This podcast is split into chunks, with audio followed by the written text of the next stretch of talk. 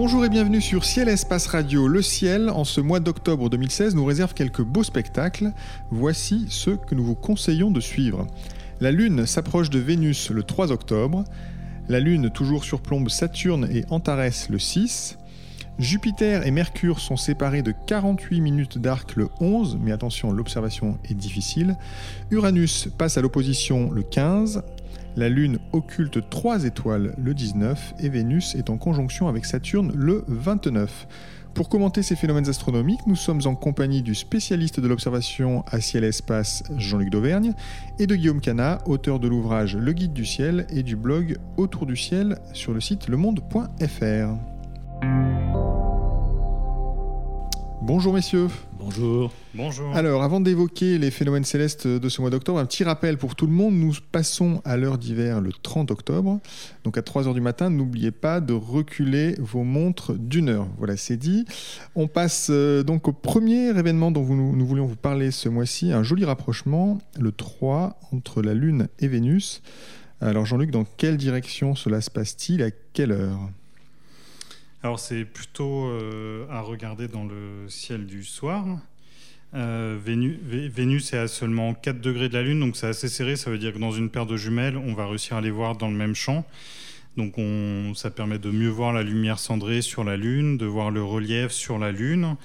Et bah voilà, c'est toujours des rapprochements intéressants à voir et éventuellement à photographier avec, euh, avec n'importe quel euh, appareil photo. Quasiment, c'est possible pour peu qu'on puisse zoomer un tout petit peu, sinon les astres risquent de sembler un tout petit peu petits dans le champ.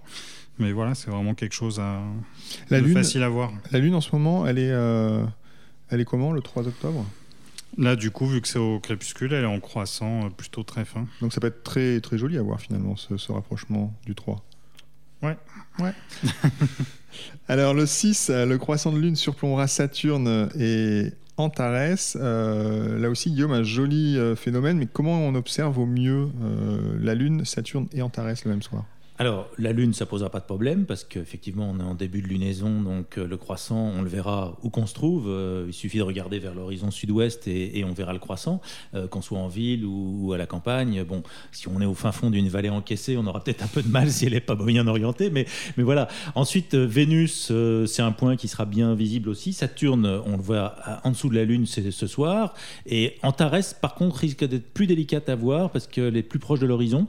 Euh, c'est à peu près le même éclat que Saturne, donc euh, au niveau éclat, c'est pas mal. Mais quand on dit plus proche de l'horizon au crépuscule, ça veut dire dans un ciel plus clair et surtout plus absorbé. Donc, euh, bon, bah, le challenge, c'est un petit peu de réussir à voir Antares. C'est un petit peu. Bon, bah oui, on dit au revoir à l'été, quoi. On, est déjà en automne, mais, mais avec le départ d'Antares, c'est vraiment la fin de l'été, la, fin des belles constellations de l'été.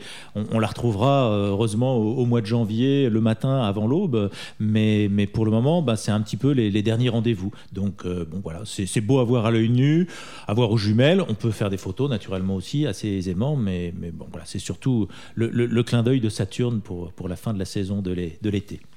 Très bien. Alors le 11, euh, une observation euh, que vous avez mise, Jean-Luc, dans les éphémérides de ciel-espace. Vous nous prévenez, c'est une observation délicate.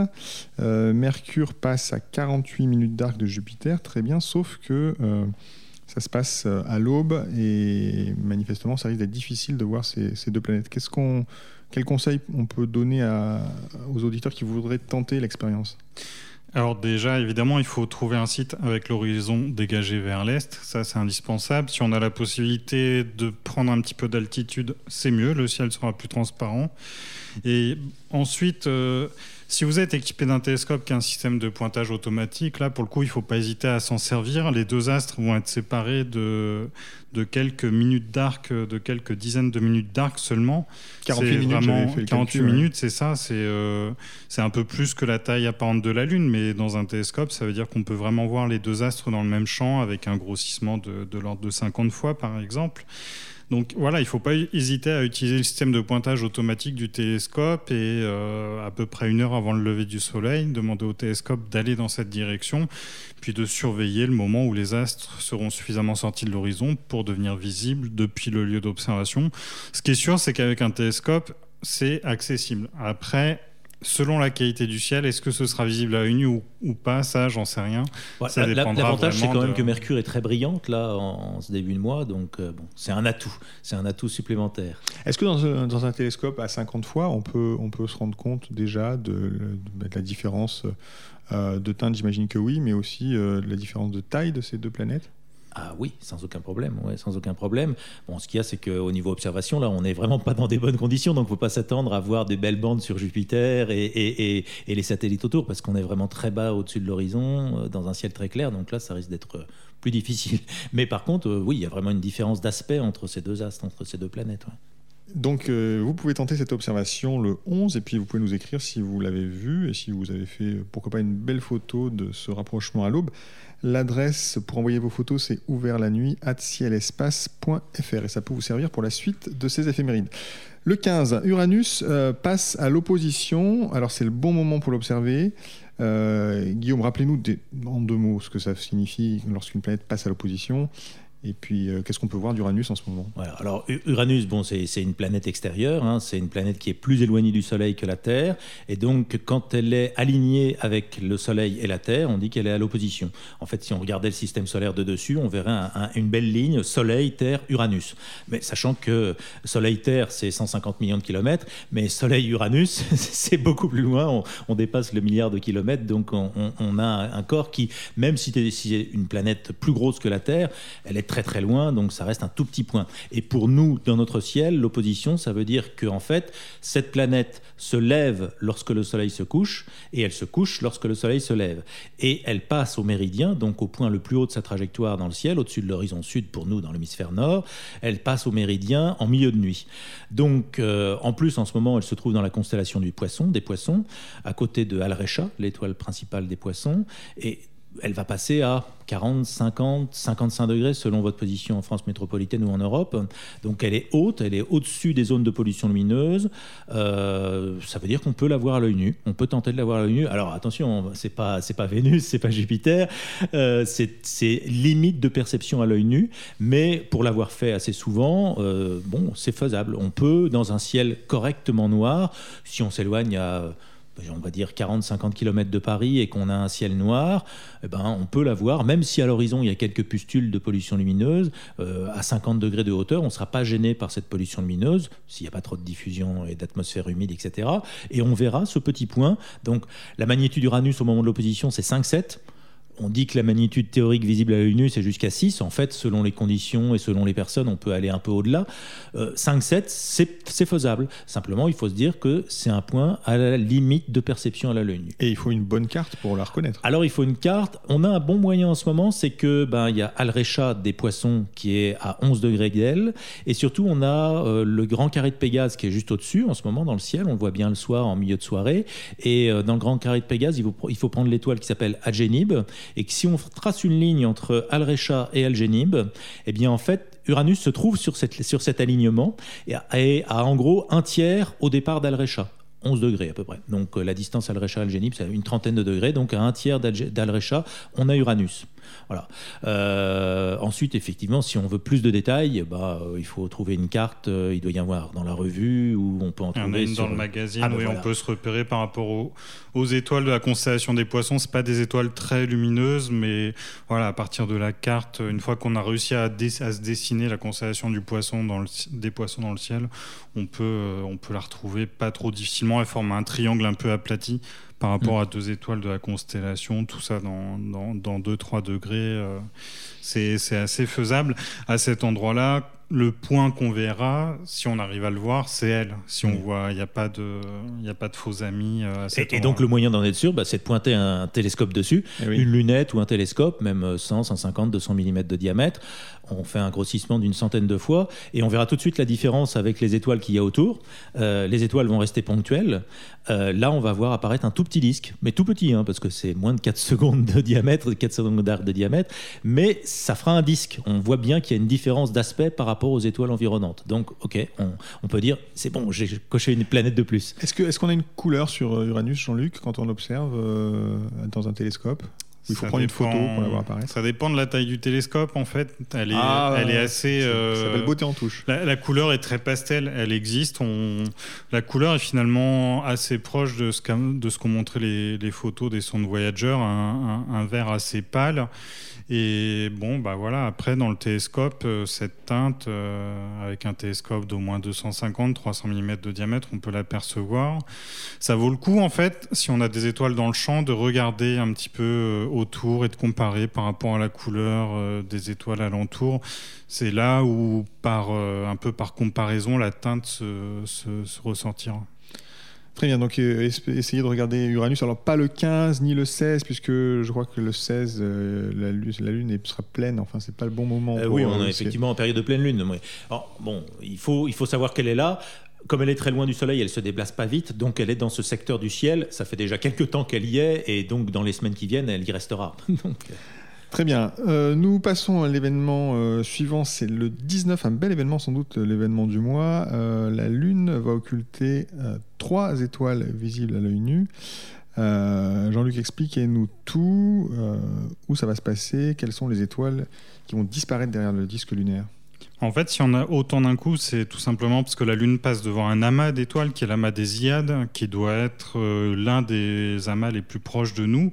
Donc, c'est des étoiles qu'on voit à l'œil nu qui sont relativement brillantes, euh, juste à côté d'Aldébaran, l'étoile principale du taureau.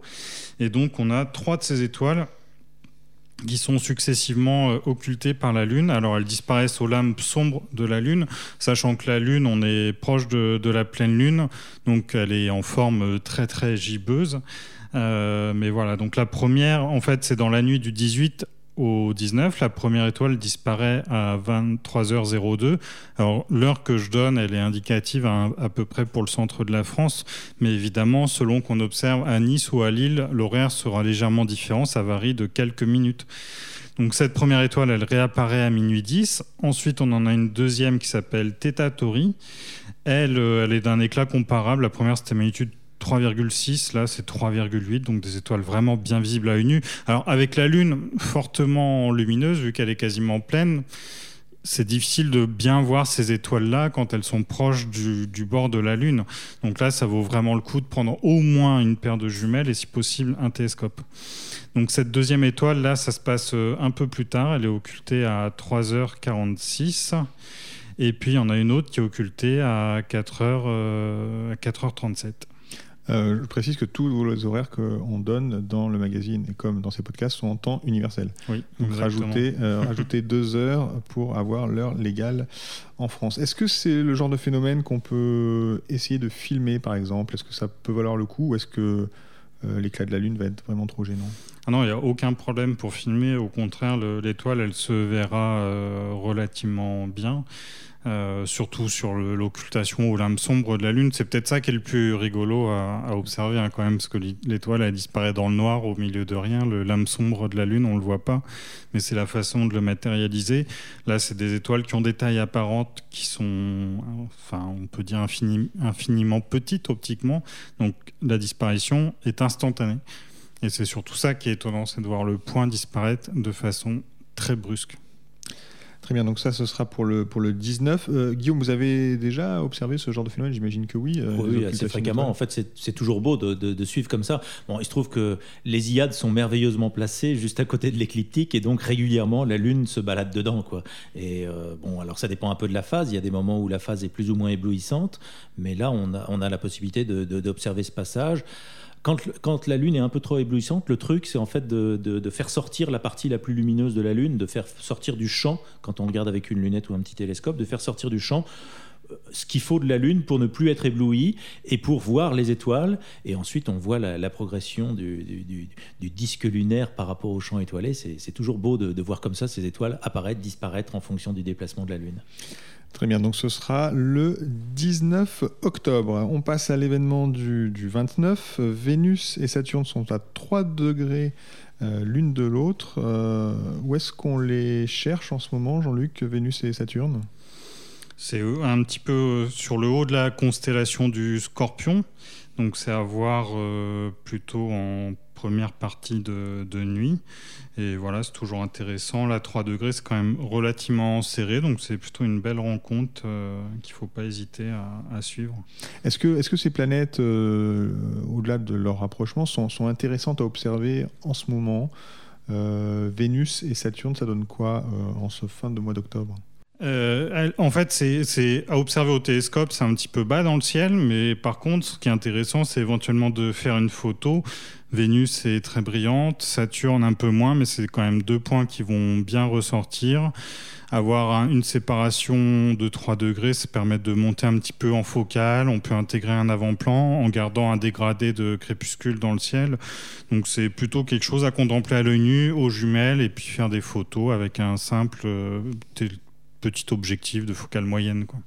Et, moi, ce que je précise, c'est que si on a la chance d'observer dans un bon ciel, si on s'est éloigné un petit peu des lumières euh, artificielles, euh, ben, là, on est dans la phase crépusculaire, mais dans un bon ciel, dès la fin du crépuscule, même avant que la zone crépusculaire soit complètement éteinte, on commence à percevoir la Voie lactée, puisque là, Saturne et Vénus, là, elles se trouvent dans Ophiuchus, entre Ophiuchus et, et, le, Scorpion, donc dans une des zones les plus denses de la Voie lactée visible de notre hémisphère.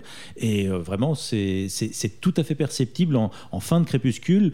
On, verra euh, les, volutes de la Voie lactée apparaître sur le côté gauche de Vénus et de Saturne. Donc ça, ça peut faire des images assez amusantes en, fin de crépuscule en, posant euh, relativement brièvement. Euh, on, peut voir euh, encore le, côté éclairé du crépuscule, Vénus, Saturne et les, formes de la Voie lactée qui s'ébauchent dans un ciel plus foncé. Donc ça peut être spectaculaire. Donc ça vaut le coup de tenter une image et si vous la faites et si vous l'avez réussi, si vous la réussissez, vous nous l'envoyez à ouvert la nuit cielespace.fr. Nous approchons de la fin de cette émission. Guillaume, Jean-Luc, vous nous proposez chaque mois une observation de saison, euh, si j'ose dire. Quel est votre conseil ce mois-ci, Guillaume? Alors, euh, bah, je vais rester dans Ophiuchus justement, puisqu'on y était avec euh, Saturne et Vénus à, l'instant.